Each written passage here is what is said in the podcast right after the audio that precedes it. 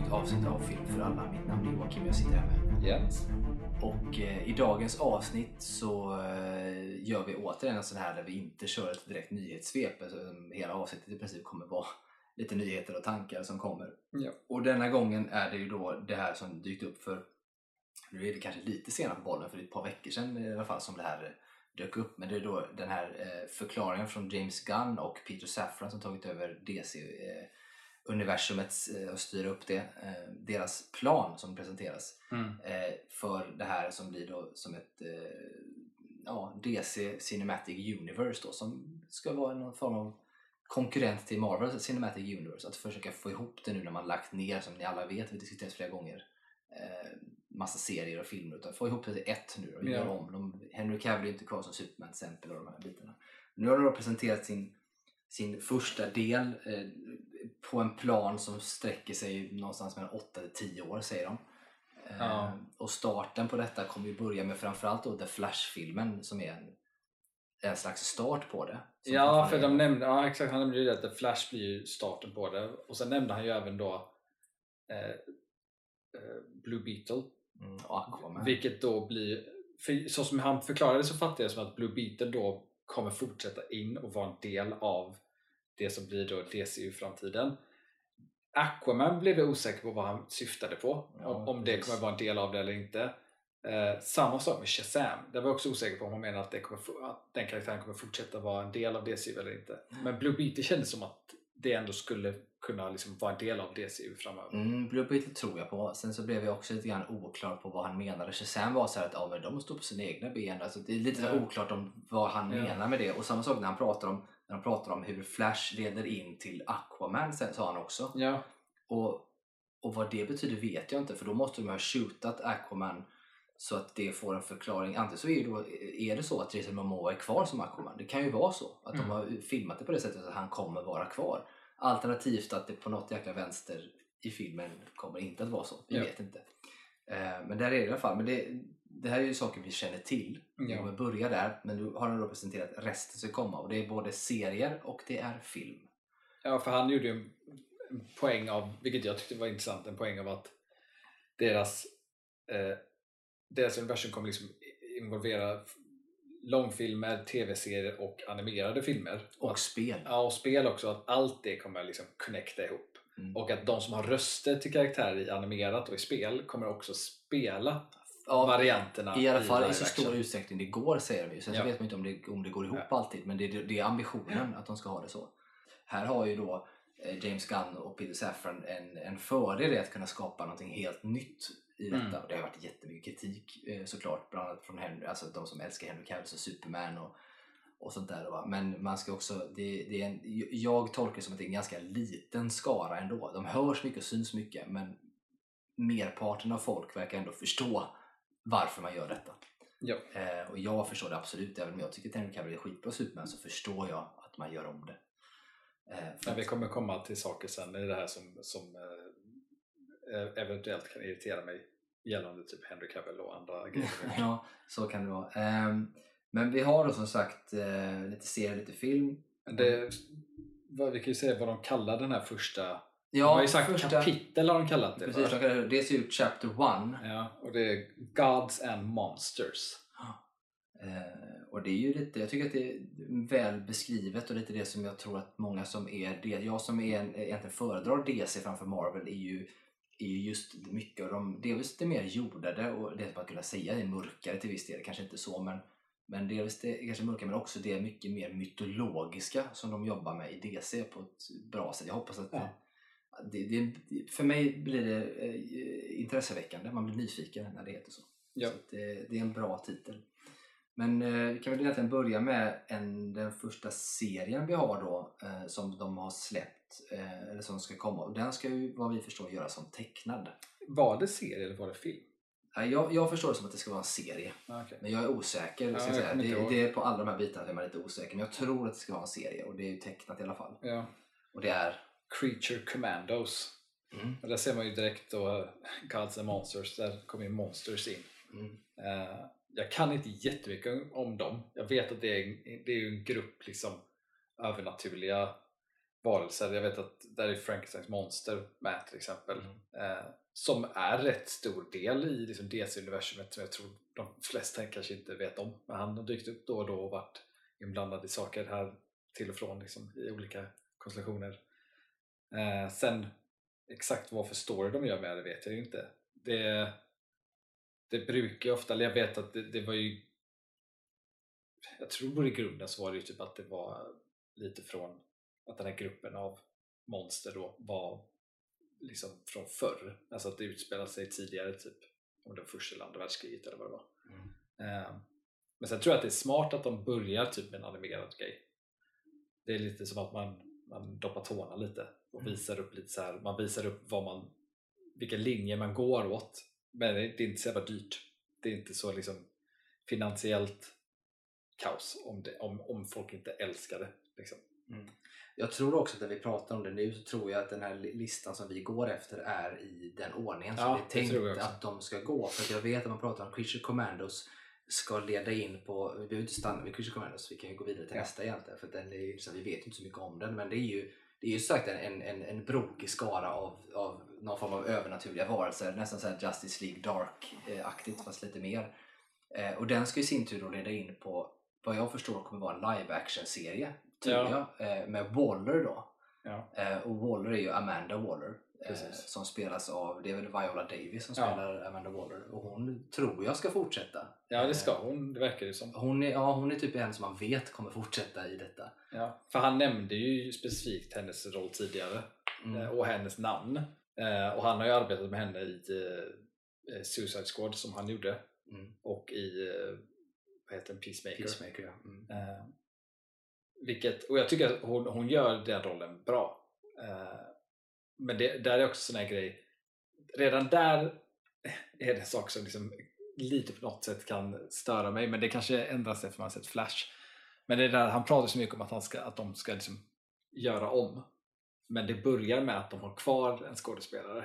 Mm. Eh, Ja, nu har ju inte hon varit jätteinvolverad så att, alla, att hon har varit jag- en jätteviktig roll så Nej. innan. Jag fattar också om man vill ha kvar henne för att hon är svinduktig skådis och hon var jättebra i rollen. Ja, så är det. Jag tänker mig att det är lite grann som när man gör Bond-filmer. Liksom, om man gör nya Bond så kan man ju behålla Ray Fiennes som M och man kan behålla Moneypenny som Naomi Harris och så har man in en ny Bond bara till exempel. Ja. Det som man har gjort i alla år. Så det är lite samma sak här. Hon har ju inte en jätte eh, alltså betydelsefull roll. Det är inte så att hon är Alltså det, är inte, det är inte Superman eller det är inte Batman på det sättet utan det här är ju någon som man kan ersätta lätt men på, eftersom man då kan ersätta den lätt så behöver man inte heller göra det. Typ. Nej. Jag hoppas bara att, att, att han inte blir för partisk i saker, James Gunn. För att ja, han har, man vet, jag vet ju, han är ju en sån regissör, han tycker ju om att arbeta med folk han har arbetat med eh, innan. Och han, ty- han tycker om att jobba med schyssta människor. Ja, exakt. Eh, så att jag tror att det, det är väldigt bra. Jag hoppas bara att det liksom görs en poäng av antingen om de gör det i Flash eller om de gör det eh, allt eftersom med filmer som kommer och serier och sånt där. Att, att poängtera liksom vad som är kvar eller inte kvar. Mm. För att om man då har med henne, Waller, då vill jag att de bortser från eh, Suicide Squad-filmerna.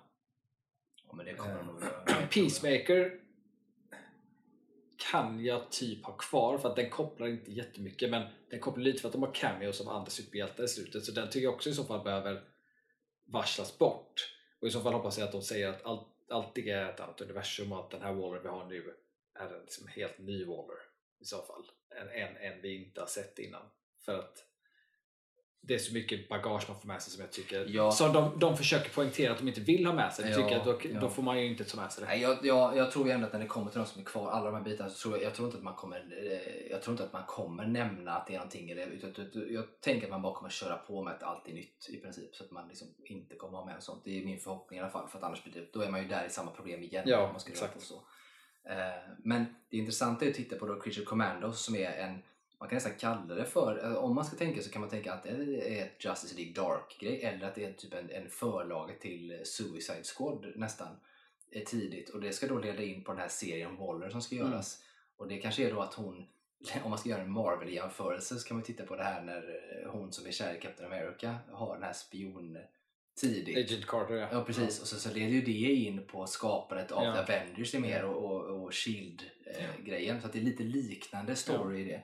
Och jag tänker mig att det kanske är så de för över till att Waller då kommer in sen. Ja. Eh, hon kanske är med som barn eller som en militär eller vad som Ja. helst. Eh, så att det blir, eh, ja, men det blir intressant att följa det. Det är ändå två. Det, det som kan vara bra att veta är ju att startskottet, okej vi har Blue Beetle och vi har The Flash som kommer relativt snart, men startskottet för det här är ju 2025 Mm. när första då Creature Commandos och Ja. eventuellt eh, Waller och kanske tror jag till och med de pratar om att det som vi ska prata om härnäst då, Superman Legacy, Mm, kommer den, 2025. Den skulle komma 2025 tror jag. Ja, har jag för mig. Så då är, då är det stora startskottet kan man säga. Och då har de ju, jag tror att han pratar om att man pratar om att man skulle varje år komma två filmer och två serier tror jag. Satsar på. Ja, något sånt. Och försöka få ut eh, från 2025 och framåt då. Eh, men det blir intressant att följa i alla fall. Men då kommer vi osökt in på det som jag nämnde om Superman Legacy. Mm.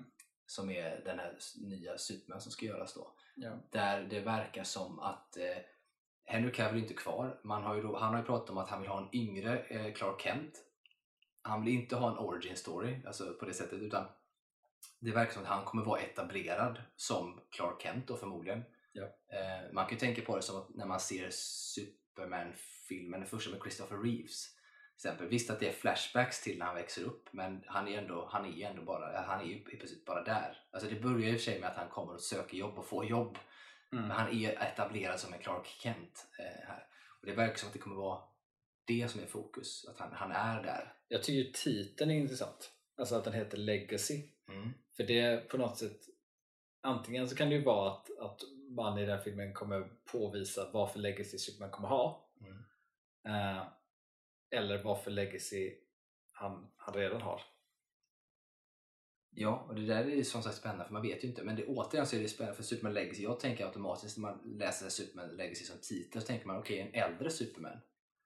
Som Ja, snart ja, kommer exakt, försvinna exakt, liksom snarare. Men nu har han ju sagt att han vill ha någon yngre Superman vilket eh, blir väldigt intressant att se vad det kommer mynna ut i. Och, Och jag tror att om man tar in hela titeln för kapitlet med Gods of Monsters så tror jag nog liksom att Superman Legacy jag tror liksom poängen är nog att det ska liksom eftersom den kommer först också som långfilm liksom på det sättet att det blir det kommer vara, det visar att han kommer vara en central del av allt som kommer.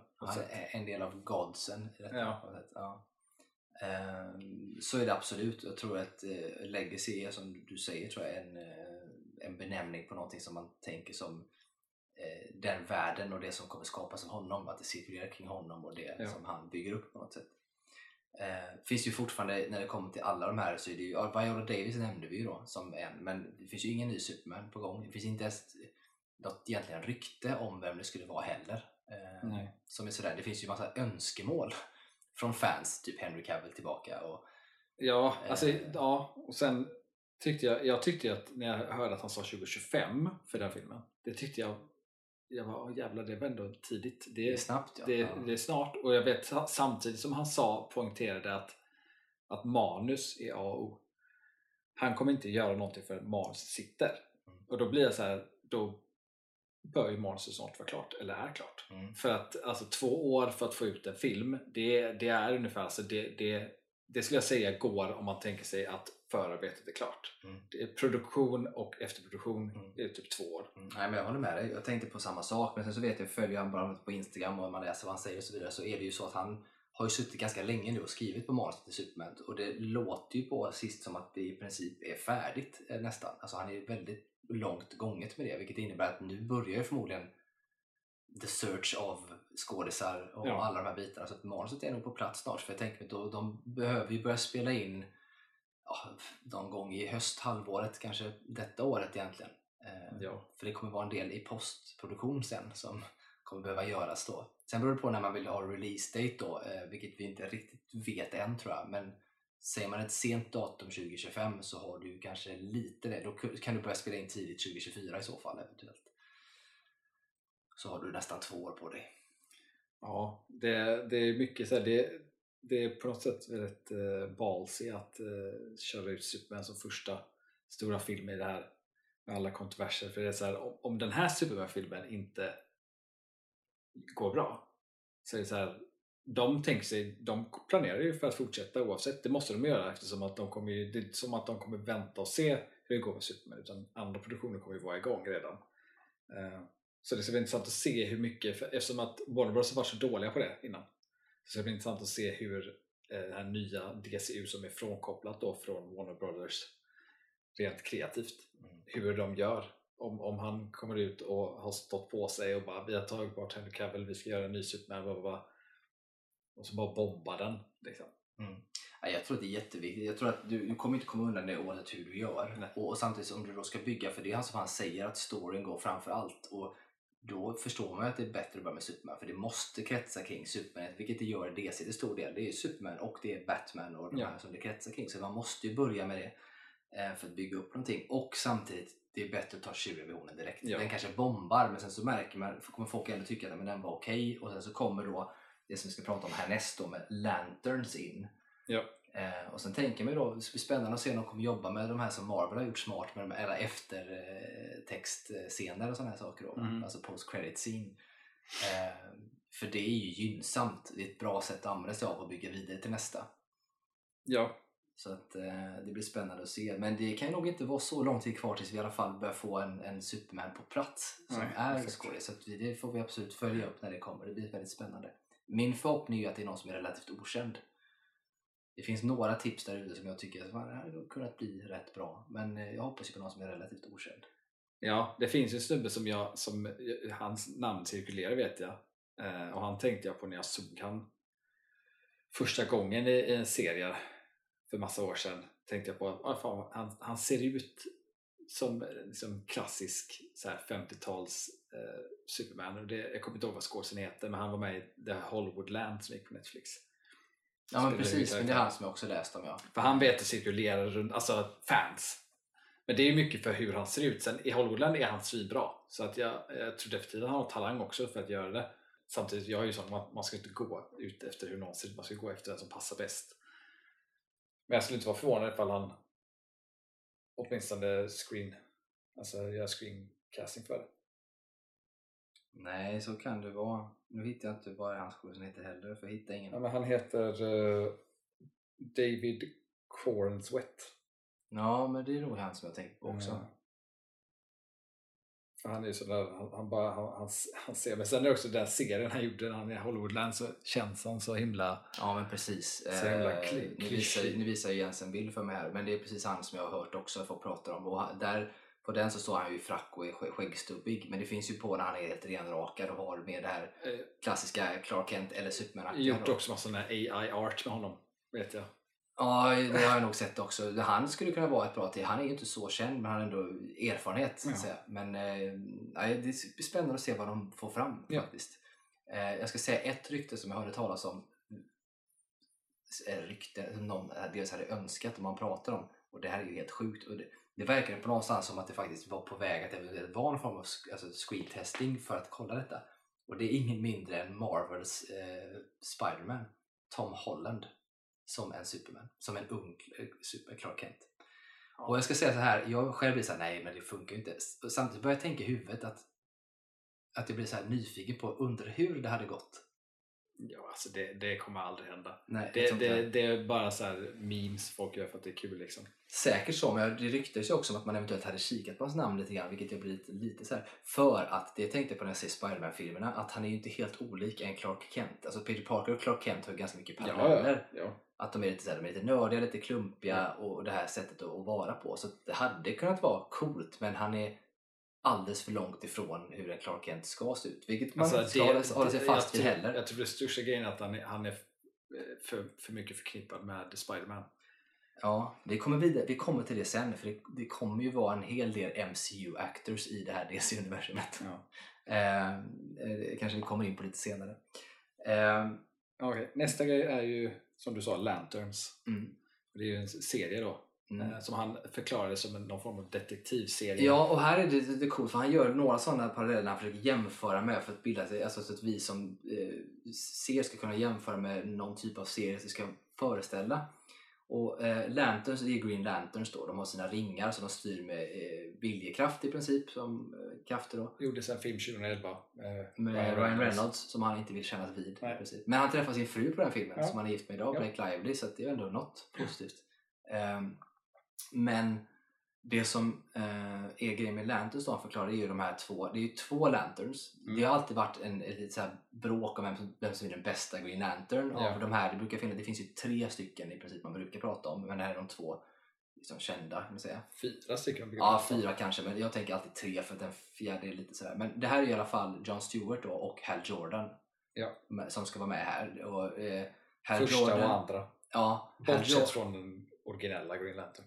Ja, precis. Men Hal Jordan är ju då den här eh, gamla piloten, Ja. eh, stridspilot och pilot som är. Och den har du då John Stewart som är någon form av gammal militär Ja. person som får den här ringarna då. Och de eh, kommer vi inte heller få, vad jag förstår, så mycket origin på. Utan de Nej. kommer redan vara etablerade Green Lantern. Så Green Lantern Core då, som de heter är ju eh, så man säga, universums kosmiska poliser Ja. som har sina sektorer liksom och åker och håller koll så att ingenting ballar ur på sina ställen. De har ju så stora sektorer i rymden de har koll på. Eh, och vad jag förstår så är det då att det verkar som att då Hal Jordan och eh, John Stewart kommer att kallas till, eh, det kommer komma till jorden på något jäkla vänster och för att det har hänt någonting redan Ja. mystiskt. Så det kommer bli som en detektivhistoria och han jämför och gör parallell till True Detective för känsla och förståelse för hur det kommer vara. Ja. Vilket gör att man blir direkt bara fan vad coolt att få till en sån en True Detective-känsla med lite så mystiska element och, och detektivstoryn i för jag ser inte, då behöver du inte ha det här med massa vet, eh, ringar och massa liksom, kostsam visuella effektgrejer utan du kan ju ha dem i sina vanliga liksom, kläder, gå runt och försöka lösa vad det är som har Mm. hänt och så här då. Och just den, eh, får man till bra skådisar i det som spelar mot varandra i det och få till den här True Detective-känslan som Matthew McConaughey och Woody Harrelson får i första säsongen så är det ju asmäktigt. Jag tycker det är eh, smart idé att, han, att de kör med Hal Jordan och John Stewart. Eh, Ja, då behöver istället inte för ha, att välja inte ha en. diskussionen liksom, kring vem man ska man ha utan man har båda, Båda två, det- precis. De två är ju de topp top Green, Lantern- Green Lanterns det oftast diskuteras om. Så här, vilken om man gör, vilken ska man ta? Det är ofta de två. Mm. Eh, Hal Jordan för att han var den första liksom, och den mest kända. Mm. Och sen John Stewart är ju mycket för att den karaktären fick ju sånt uppsving under den animerade serien som Mm. gjordes. Eh, det, var ju den, det var ju den Green Lantern jag växte upp med. Det är John Stewart. Mm. Eh, och jag tycker, som karaktärer i serietidningar så tycker jag nästan att John Stewart är mer intressant än vad Hal Jordan är. Eh, Mm, kanske. Jag tycker, att det, ja, jag tycker att det är skitsmart att slänga in båda två och, och redan att de är etablerade, inte Ja. massa origin stories Ja. sånt, de är etablerade där och det som är framförallt just True Detective-grejen gör att det här är nog det enda som jag nästan ser fram emot mest av alla de här. Mm. För jag tycker det låter så jävla bra. Ehm, sen får man också säga att eh, om man känner till lite grann hur karaktärerna är, John Stewart är ju en ganska allvarsam karaktär. Lite mer ordning och reda. Lite den. Här Jordan är lite mer skämtsam. Det är lite grann som man skulle jämföra Riggs och Murtaugh i Dödligt Ja. vapen-filmerna. Och just att få till en sån dynamik i Mm. detta kan bli så jävulst bra. Så Ja. att jag är supertaggad på den här Lanterns eh, och det ska ju bli en serie då, eh, live action-serie jag förstår. Ja. Jag är exalterad bara för att se Lantern för det har varit olika varianter av Lantern har varit i produktion så jävla länge nu. Ja, Och det tänkt var ju- komma ut, det ju ja. komma ut film, sen ska det komma ut serie och sen en ny film och sen Ja, en ny serie. när man började med, med Snyderverse och sånt så var det ju tal om att en Lantern skulle introduceras. Ja. Eh, även med Martian Manhunter som till viss del introducerades. Men det var på tal om Lanterns och sen så var det tal om eh, att det skulle komma en serie med Green Lanterns där det då skulle vara John Stewart. Mm. Men den scrappades ju nu i och med James Gunn när de kom in och så la man ner det. Men nu har de då ändå valt att. Jag tror att det kommer bli så jäkla bra. Jag Ja. ser fram emot den supermycket. Och den då, Lantern som det är, eh, kommer på något sätt vad jag förstår att leda in till att det finns något form av överhängande hot som kommer bli det här det som man satsar mot typ någon form av endgame då som är Avengers eller liknande eh, Ja. sen. Eh, det kommer på något sätt det kommer ju vara övergripande över allt att man kan förstå att det finns ett hot någonstans men Lanterns kommer ju vara det här detektivmysteriet då eh, som jag kommer leda in på den här som jag tror kommer vara en serie också och det är The Authority. Och The Ja, Authority är lite speciell. Vad är det egentligen? Ja, alltså jag är ju själv förvirrad över att eh, när han nämnde den för att eh, The Authority var ju liksom utgavs ju av ett annat liksom bolag först tror jag. det. Inte DC utan det var Wildstorm. Ja, Wildstorm. Eh, men sen blev, jag tror Wildstorm blev en del av DC sen eller om det är en under ett dotterbolag eller någonting. Men eh, det, The Authority har ju blivit som en del av DC-universumet, vet jag. Men det som jag var mest fundersam över är ju att eh, The Authority är ju liksom en det är ju som en eh, inte satir, en pastisch eller någonting av, av superhjältetid. Alltså de har ju typ en, en variant av Batman, en variant av Superman och så vidare. Då blir jag så här, okej, vad, vad ska The Authority spela för roll i det här, Gods and Monsters liksom? Um, men det blir intressant att se vad de gör av det. Jag vet inte, jag, det är nog den, av alla de här som jag inte har så här, någon aning om alls vad det ska bli av det. Nej, det är intressant tycker jag också just med tanke på att det är just den där, de har de här hjältarna. Det som jag förstod lite grann på när man har hört dem prata och diskutera lite grann är ju att alltså The Authority som man vet, de låter ju de är auktoriteter. Och deras grej är ju att till skillnad från ett Justice League som ändå samarbetar med regeringar runt om för att det ska vara okej att göra det de gör. De lägger sig så inte i på det sättet som, som de, när de tycker att det är någonting som är fel utan de vill ändå ha det demokratiskt. Du vet, de har ju massa samarbete med FN och sådana Ja. saker i. Men det Authority är ju, är ju inte alls sådana. De är mer så här att de, de gör det de tycker är rätt både internt och externt på jorden och överallt utan att bry sig om vad regeringarna säger. De är ju mer, de är hårdare på det sättet. Eh, och där kan det ju komma sig då en konflikt mellan de här The Authority och kanske då Superman eller Green Lanterns på något sätt som jag kan ju säga typ att alltså om man tittar på alla filmer och serier som ska komma så känns det som att Authority kan på något sätt vara alltså så grunden till varför Justice League behöver bildas till slut. Mm, typ. precis, så som kan ett ju- svar, svar på det. Typ. Så kan det ju vara, för det kan ju vara så att Authority visar sig inte funka och att det kommer splittras dessutom och då, att det då på något sätt ändå blir ett Alltså regeringar, jag tänker mig att en grej kan ju bli att regeringar sen kommer vara misstänksamma mot sådana här typer av grupper efter en massa skit har hänt och därför kommer Justice League att behöva bildas och behöva finna sig i alla de olika regeringarnas liksom, ultimatum och finna sig på FN. Ungefär som återigen koppling till Marvel med Captain America eh, Civil War och sådär, Mm. som kommer in att man har olika sätt att se på typ registrera hjältar eller inte och sådär. Jag vet inte om jag minns fel, men jag tror också att Superman och The Authority har haft en rätt stor crossover någon gång, tror jag. Ja, jag tror Eh, där. Superman har haft en stor liksom, roll i, i liksom det, den berättelsen. Så att, och eftersom Superman presenteras där så är det inte jättekonstigt om han involveras in i The Authority på något sätt också. Liksom. Nej, nej, jag tror också att det eventuellt kan vara så faktiskt. Att det är det. Men den, man vet inte så mycket om det. Det kan bli spännande att se vad det, vad det kan vara. Eh, jag fattar det ändå som att det ska utspela sig här. För jag tror inte att man vågar brassa på med, med de här olika... Alltså det finns ju den här... Eh, sån här i DC som gör ganska många så här, eh, alltså Infinite eh, Universe, alltså Mm. Infinite Crisis och sådana här liknande då där man liksom gör att det är olika dimensioner som hotas och så Ja. kommer hjältar från olika. Jag tror inte att man gör det här än så att Authority kommer nog ändå att utspela sig i den här världen vi befinner oss i. Det kommer Ja, ja. inte vara en annan dimension. Nej, det tror jag inte heller. Och sådär. För det tror jag, jag tror att att göra de här Crisis on Infinite Earths heter det den här som finns som Ja. är jättekänd. Det är ju lite grann det som Marvel är inne på nu när Marvel gör Ja, exakt. eh, nu och jag tror att där det kanske är det totala endgamet för hela DC att komma dit. Så att det skulle liksom vara för tidigt att börja med det om de ens gör det. Ja. Jag väl också lite så här fundersam över vad de ska göra med karaktärerna i The Authority eftersom att de i grund och botten är liksom ja, typen Superman och typen Batman och så vidare. Då blir det så här det blir ju liksom konstigt om man typ har en Superman-liknande karaktär när det Superman finns. Mm. Eh. Och hur, jag är också intresserad av hur man, ja, jag håller med dig, hur man löser det och hur för Superman är ju den ultimata som är så overpowered alltid. Men då undrar man, för den som i, i, i Authority heter ju Apollo tror jag. Mm. eh, som får sin kraft från solen då, precis som Superman. Och då är frågan hur kommer krafterna att mäta sig mot varandra? För att Superman ska ju vara den största bästa. Jag, jag skulle ju kunna köpa att de har att Authority har en Superman-liknande eftersom man presenterar till Superman först. Men det, blir, det skumma egentligen skulle ju vara så här om man har karaktärer i Authority som är grundade på andra karaktärer som man inte presenterat än. Mm. Det blir konstigt. De har ju eh, en tjej som är väldigt lik Hawkgirl i Authority. Mm. Om man då vill presentera in Hawkgirl senare då blir det precis att i DC-universumet så är Hawkgirl en kopia av någon som kommit innan. Så att det blir intressant att se vad de gör. Ja, superintressant. Jag tänker mig också att man kan ju downplaya The Authority. Alltså, som att de är mer jordade. Ja, man man Alltså, de inte är så, de ja. är inte så kraftiga Ja. bara utan de är Ja. mer jordade. Att det är det som är hela grejen. Att det kommer in sen. Och det blir. Men hur som helst, den, den är jätteintressant att följa. Som kommer sen. Eh, sen leder det in på nästa serie då som han också gjorde en jämförelse med som kommer vara live action som han gjorde en jämförelse när han pratade om att det kommer vara en Game of Thrones liknande serie Ja. som utspelar sig på Themyscira och Mm. för alla er som vet så är Themyscira ön som Wonder Woman kommer ifrån. Ja. Och det här kommer då vara en serie, en live action-serie om Wonder Woman helt enkelt. Eh, sen, sen om Wonder Woman kommer vara huvudroll eller inte vet man ju inte för att det kan lika gärna utspela sig innan hon finns. För det kommer ju vara någon Ja, alltså, Game of Thrones, ja. kamp om tron och alltså lite så här politiskt spel Ja. på något vänster verkar det som.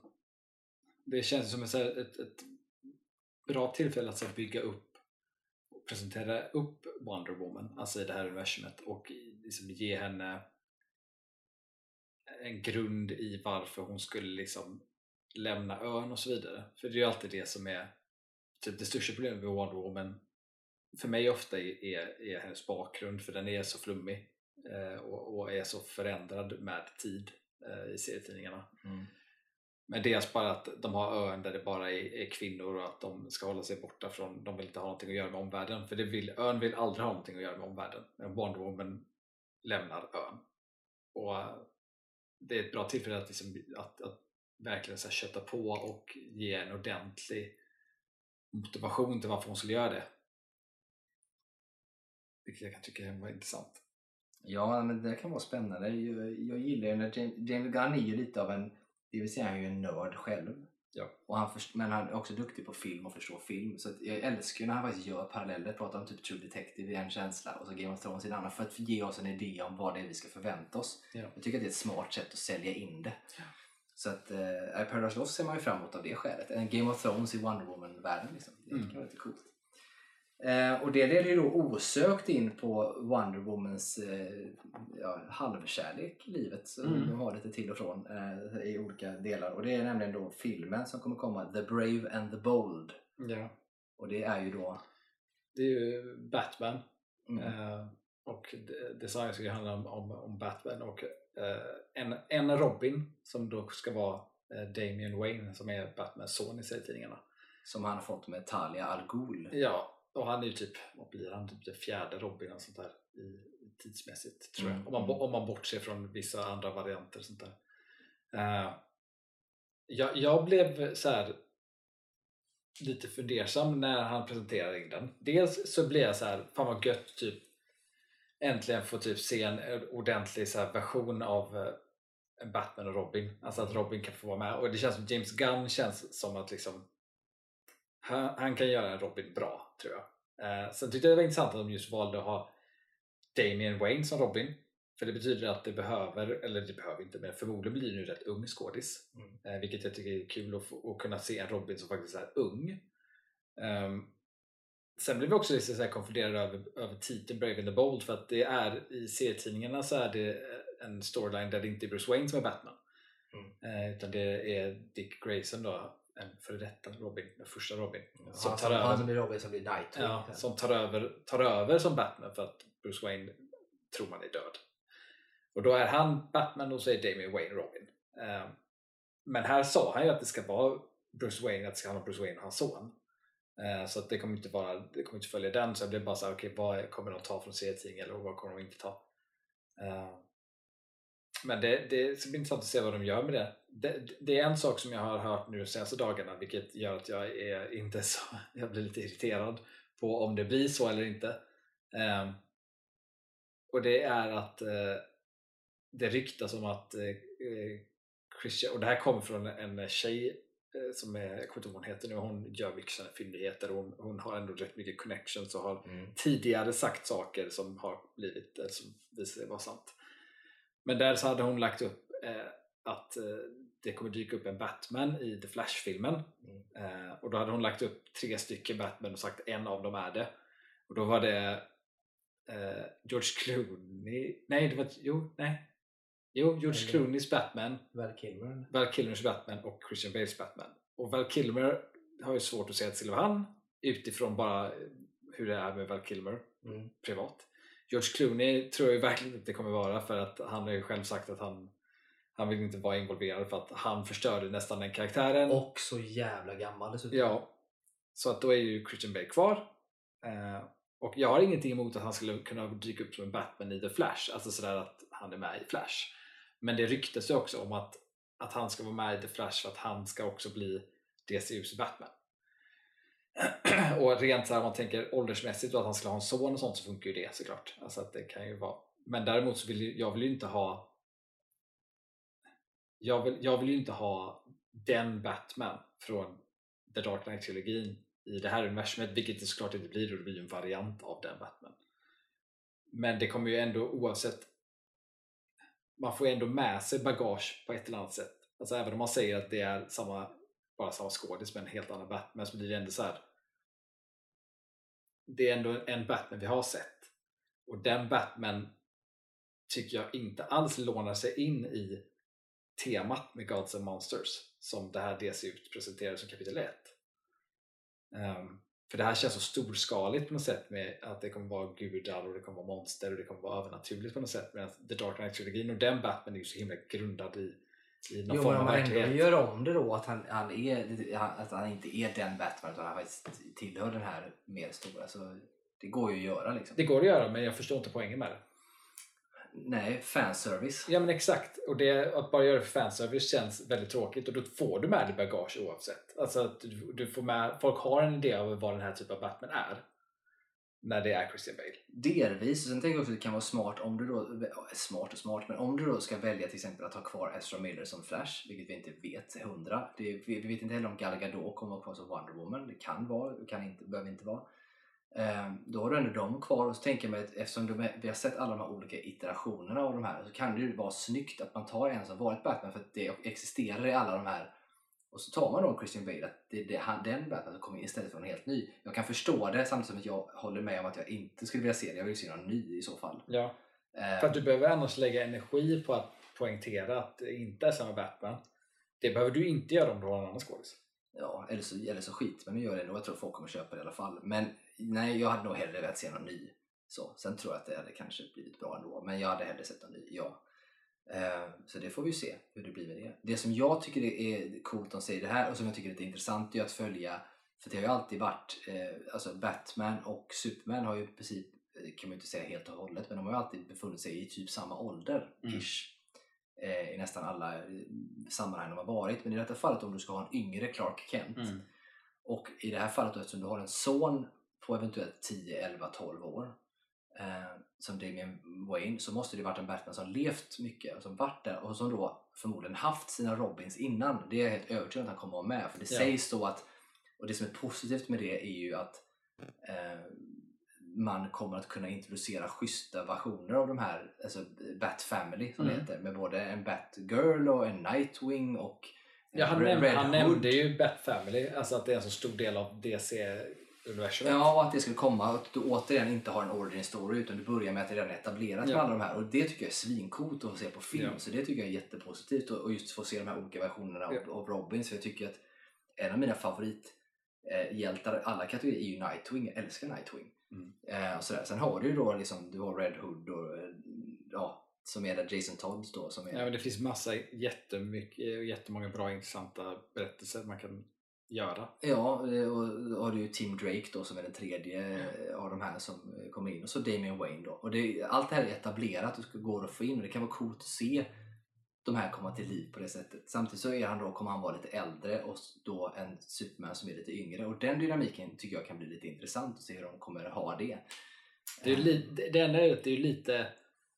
Det, det försökte de ju göra med Henry Cavill och Ben Affleck. För det var ju poängen att, att Batman skulle vara lite äldre och ha funnits lite längre. Ja, men det känns inte som att han är så mycket äldre ändå. Nej. Samtidigt så är han ju klart luttrad Ja. mycket mer än vad en Henry Cavill Superman var såklart. Men här kommer det ju vara ganska tydlig åldersskillnad eftersom de återigen då spretar, spretar på det ytterligare. För det kommer behöva vara en ganska mycket äldre och dessutom kommer de skala ner och ha en yngre än Henry Cavill. Ja, de kan ha, de behöver inte ha, de kan ju skriva runt och inte behöva ha en, en alltför gammal Batman heller egentligen. Nej, han kanske inte man skulle ju likväl kunna, man skulle ju kunna skriva in att, att, att han träffar Talia, att hon blir gravid när, han, när han tränar för att bli Batman. Jag skulle de Det skulle göra. Jag, tror, kunna jag tror inte att de kommer göra det. Jag tror att det kommer vara att han kommer vara relativt gammal men han behöver ju inte vara äldre. Alltså, han kan ju vara 40-45 alltså det, och det är ju ingen ålder egentligen. Nej. Liksom, det går ju alldeles utmärkt. Jag menar, börjar han sin bana som Batman? Det varierar lite grann på vad man läser. Jag läste en Ja. sån undersökning, eller, så eller har tittat på det, men där så här, troligtvis beroende på vilken iteration man tittar på så är det att han har gett sig ut i världen för att träna kampsport allt från han var 12 år till att han var typ 20 år. Ja. beroende på vilken Ja. del det är. Och så är han ju borta i typ 10 år eller liknande. Då. Så menar, han getts ut när han var, säg att han var 14 när han gav sig ut då. Ja, då kom han tillbaka till Gotham när han var 24 och sen har han haft en 15-årig karriär när han är 40 och allt har hänt. Och, och sådär då. Så att det, det går att lösa, det är ingenting man behöver lägga jättemycket fokus på. Men det som är det coola med det är ju i alla fall att det blir massa olika Robins och det finns så mycket Ja. intressant att ta av i de sto- historierna som finns där sen. För du kan också bygga vidare på nästa film och ha en Batman-centrerad film som inte bara handlar om han och hans liksom, Bat Family. Ja. Sen vidare. ja, men det är just att han nämnde Bat Family var, var det jag var mest exalterad över. mm. Bara framkommer att, att han lägger fokus på att han vill liksom berätta saker kring den. För man kan liksom göra ett universum bara med Bat Family egentligen och ha hur mycket som helst att berätta. Ja, det finns supermycket där så det blir väldigt intressant att se. Det, det ser, ser man också eh, såklart fram emot. Och framförallt att se någon ung då 10-12-åring som ska spela en Damian Wayne här. Det kan ju bli Ja. Det kommer vara tufft, tänker jag, men eh, coolt. Ehm, då går vi vidare till vad jag också tror är en film, eller? Jag har för mig det. Jag tror att det ska vara en film. Ja. Och det här är ju en ganska, inte superkänd för många sådär egentligen, men det är ju då en eh, Booster Gold. Ja. Som eh, i storyn så är det alltså en, en snubbe från framtiden som egentligen tar med sig, han kommer till vår tid med alla hjälpmedel man har i framtiden och i princip vill göra sig till en superhjälte. Han är ganska så här, kaxig och vill vara en superhjälte och bli Ja. känd. Ja, han betyder ju ingenting i sin egen tid. Nej, utan alla har tillgång till den här tekniken han har men här är det som att han är övermänsklig och typ Ja. en gud nästan. Då? Och så är han ju väldigt mycket för att han vill synas och vara på center of attention och sådana här bitar. Då? Eh, och Booster Gold är ju lite av en favorit för många just för att han är lite speciell i det och har ändå en, en tra- tragic backstory. Det finns ett djup där fast han verkar vara väldigt ytlig men det finns en svår. Och, det, och det blir intressant att se hur de tacklar det också. Det, Booster Gold är också en sån där karaktär som de jag vet att de har liksom tänkt eh, göra film och serie om många gånger om och om igen men aldrig blivit av. Ehm, och av, av alla de här så känns Booster Gold känns väldigt så här, James Gunn ig. Ja, den, det är lite sånt här Peacemaker-aktigt i eh, att eh, spela in, på sig, eller Guardians of the Galaxy. Ja, det känns väldigt så här, typ Peter från Guardians of the Galaxy. Typ. Ja. Och apropå det så finns ju ryktet som säger att, att, eh, Att Chris Pratt skulle spela Booster Gold. Det finns ett sånt Ja, jag vet. envist rykte och jag säger att det kan ju vara så. Ja. Kan bli så. Det hade ju inte, alltså det är ju ingen dålig casting. Det hade ju funkat. Det är jag Mm. helt övertygad om. Så att man får väl se var han landar. Jag tänker, för han är ju verkligen, det är ju, alltså det är ju i princip en Peter Quill från Guardians som är Booster Gold typ. Fast lite mer narcissistisk typ. ja. Så att den blir spännande att se. Eh, vi kan ju inte säga så mycket mer om den, det är typ Nej. det vi vet egentligen. Ja. Men det som kommer efter däremot är intressant och också någonting som varit på väg så jävla många gånger man pratat om. Och som ligger i tiden, vill säga. Och det är ju då Supergirl, eh, Woman of Tomorrow. Mm. Den, en live action film vad jag förstår där också. Ja. Eh, som är helt enkelt Supergirl. Ja, och där pratar han ju också om att att eh, det skulle ju också vara, den skulle liksom handla om liksom lite, lite bort från vår planet. Mm. Alltså att det handlar om att hon är på någon typ komet nästan. Fattar Ja, eller, ja. eller typ på nå- någon del av, av krypton som klarade sig typ. Ja, eventuellt något sånt. För det verkar, han drar ändå parallell till att Clark Kent som då blev ivägskickad som barn hamnade här och blev uppfostrad bra på alla sätt och vis. Men hon, eh, det kommer handla mycket om att hon behöver då hantera, hon hanterar, hon var ju typ medveten när, när det hände. På något sätt då. Alltså när krypton Ja, hon är ju, det är lite olika. Hon är ju allt från typ 12 till 18 år gammal. Liksom, Ja, men att det det ändå, skulle, händer. ändå kommer vara som han pratar väldigt mycket om att hennes trauma av att förlo- förlora liksom planeten Mm. och de här bitarna och hålla fast vid ändå det som, som hon tror på. Kanske, det här är kanske intressant ändå, typ inre konflikt som hon kan få i detta ska ju vara liksom huvudspåret i det. Men att det då kommer vara i alla fall börja på att hon inte är på jorden utan det verkar som att det kommer vara någon annanstans då. Sen så tror jag att hon kommer hit ändå.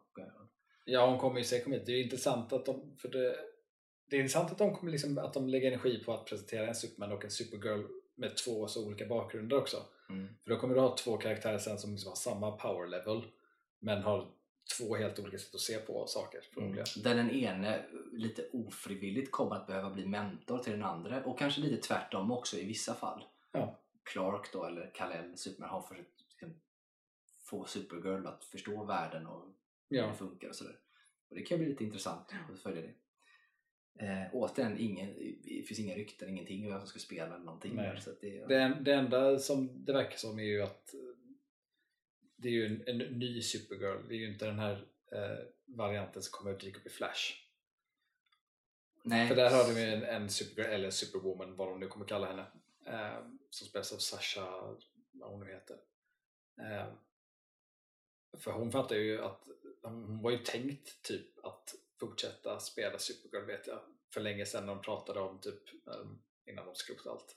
Men nu verkar det som att hon är, inte kommer vara en del av det heller. Mm. Mm. Nej, så kan det vara. Nej, men det, vi får se. Det blir också spännande. Det är mycket spännande framåt. Men sist och eh, sist men inte minst, i alla fall till fysisk storlek, men kanske på ett sätt den intressantaste, på många sätt den minst intressanta, för det här pratar han väldigt mycket om att det här kommer vara lite av en fristående film som inte nödvändigtvis, den kommer koppla till resten av, allting finns runt omkring i det här, men vad vi vet just nu så finns det liksom ingen tydlig koppling till allt annat som händer utan det kommer vara lite i periferin till resten av det. Mm. Man kan, jag, jag tänker mig som att den ligger ändå sist av de här som presenterats. Jag tänker att den kanske kommer vara lite av en palette cleanser. Mm. Eh, och sådär. Och det är ju Swamp Thing då. Ja. Eh, och där finns det ju faktiskt en serie Swamp Thing som jag inte har sett så mycket av, jag har sett lite grann och den var ju, tyckte jag var rätt bra. Men de gjorde ju bara en säsong. Ja. För att den gick inte så bra tyvärr. Jag, ja, alltså jag var lite förvånad av att Swamp Thing ändå var med, alltså rent nu. Jag kan också ändå fatta att Swamp Thing är med rent när jag tänker på eh, hans liksom del i, i DC-serietidningarna. För att han är ändå kopplad till liksom, eh, en rätt liksom stark naturkraft typ. Och nästan lite magisk kraft. Eh, liksom själva planeten typ. Och med hela Gods and Monsters-temat som kapitel 1 så kan jag ju se att det kan knyta liksom an till annat. Att det finns liksom, för det verkar som de presenterar upp olika så här, ska säga, olika styrkedelar i det här nya universumet. De har liksom gudar och så har de monster, de har liksom magi, de har teknologi och så har de natur med Thing. Liksom. Så det, det känns som att de vill presentera upp alla så stora delar de har och vem som typ ska representera det lite grann. Mm, mm. Men så kan det vara. Det är lite grann, återigen så tittar jag på vad Marvel också har gjort. Lite grann från teknologi till, till gudar och försöka förklara det. Och, och också att du jobbar med du jobbar med kosmos eh, och den biten och rymden så stort som det bara kan bli. Och sen så jobbar du med multiverse. Och sen nu jobbar du dessutom med det här då Quantum Realm som är ett mini-universum. Mm. Liksom. Och så jobbar du med det här. Så de presenterar ju lite olika delar, vilka som har koppling till det olika. Så det är nog inte omöjligt. Och sen vet man ju inte för att men den är ändå sist där. Man kan tänka, och han säger att den ska vara lite frikopplad från det andra kanske men ändå höra ihop. Jag tänker mig att det ändå kan finnas en viss, den ligger sist för att den kanske kommer leda in på Chapter 2 som då kanske är, jag ska inte säga att det är Justice League Dark men det kanske är mer åt sådana saker som kommer presenteras in Mm. i det på ett annat sätt. Och det får vi ju bara se när det börjar närma sig. Det kommer ju komma mängder av nyheter framöver för att innan Chapter 1 är slut så kommer det presenteras ytterligare saker framöver så det kommer komma lite så här pö om pö. Ja, och jag tror inte ens att allt det här är, är, är allt i Chapter 1. Jag tror att det kommer dyka upp fler grejer som kommer presenteras in som kommer vara en del av det här kapitlet Mm, också. för han, sa någonting om det också, att det här är det som de har nu men det Ja. finns annat i, igång. Så det är ju mycket spännande saker får man ju Ja. säga helt enkelt. Eh, mycket att se fram emot. Ja, Men det är som sagt det är två år kvar, alltså 2025 kommer det. Det blir ett bra år att fira min då 40-års Mhm. 40-års år. Herregud, eh, så kan det gå. Mm. Eh, men ja, det var det egentligen vi hade för idag va? Ja. ja. Och innan vi avslutar idag så ska vi köra en eh, liten vanlig lek som vi brukar göra. Nämligen eh, öde ö, fredagsmys eller skräp.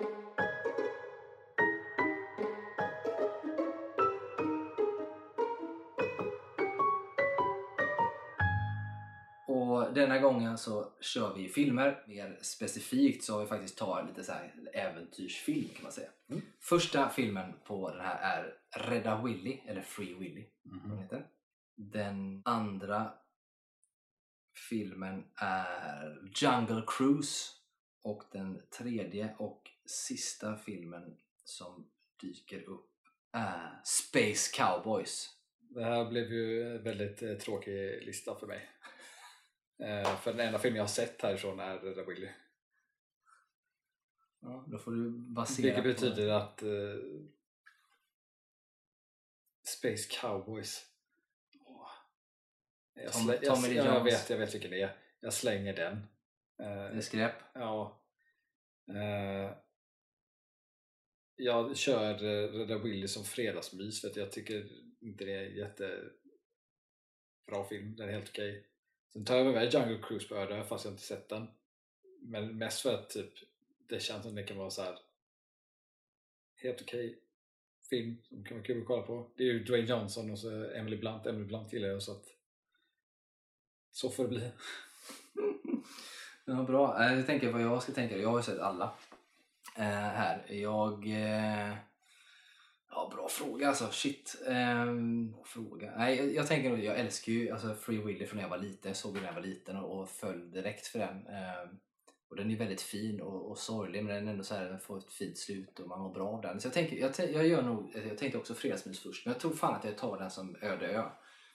Så här, för den, den är ändå fin kan man se. Så den tar jag på Öde ö och så tar jag nog Jungle Cruise som fredagsmys. Den kan man titta lite grann på. Så här, den är lite rolig. Space Cowboys, det var länge sedan jag såg den. Den är ju underhållande i sig men den håller inte riktigt. Alltså, det är Clint Eastwood och Tommy Lee Jones och Donald Sutherland som gamla astronauter liksom, som ska Mm. ut. Eh, det är ju bra skådisar och så men nej, den får gå på skräphögen faktiskt. Så att, eh, ja, nästan likadant. Ja. Så, så svårt var det inte idag. Nej. Det var ändå bra tänker jag. Men då så, men då gör vi så helt enkelt att vi avslutar för dagen och så hörs vi igen nästa vecka. Så ha det så fint så länge. Ha det bra!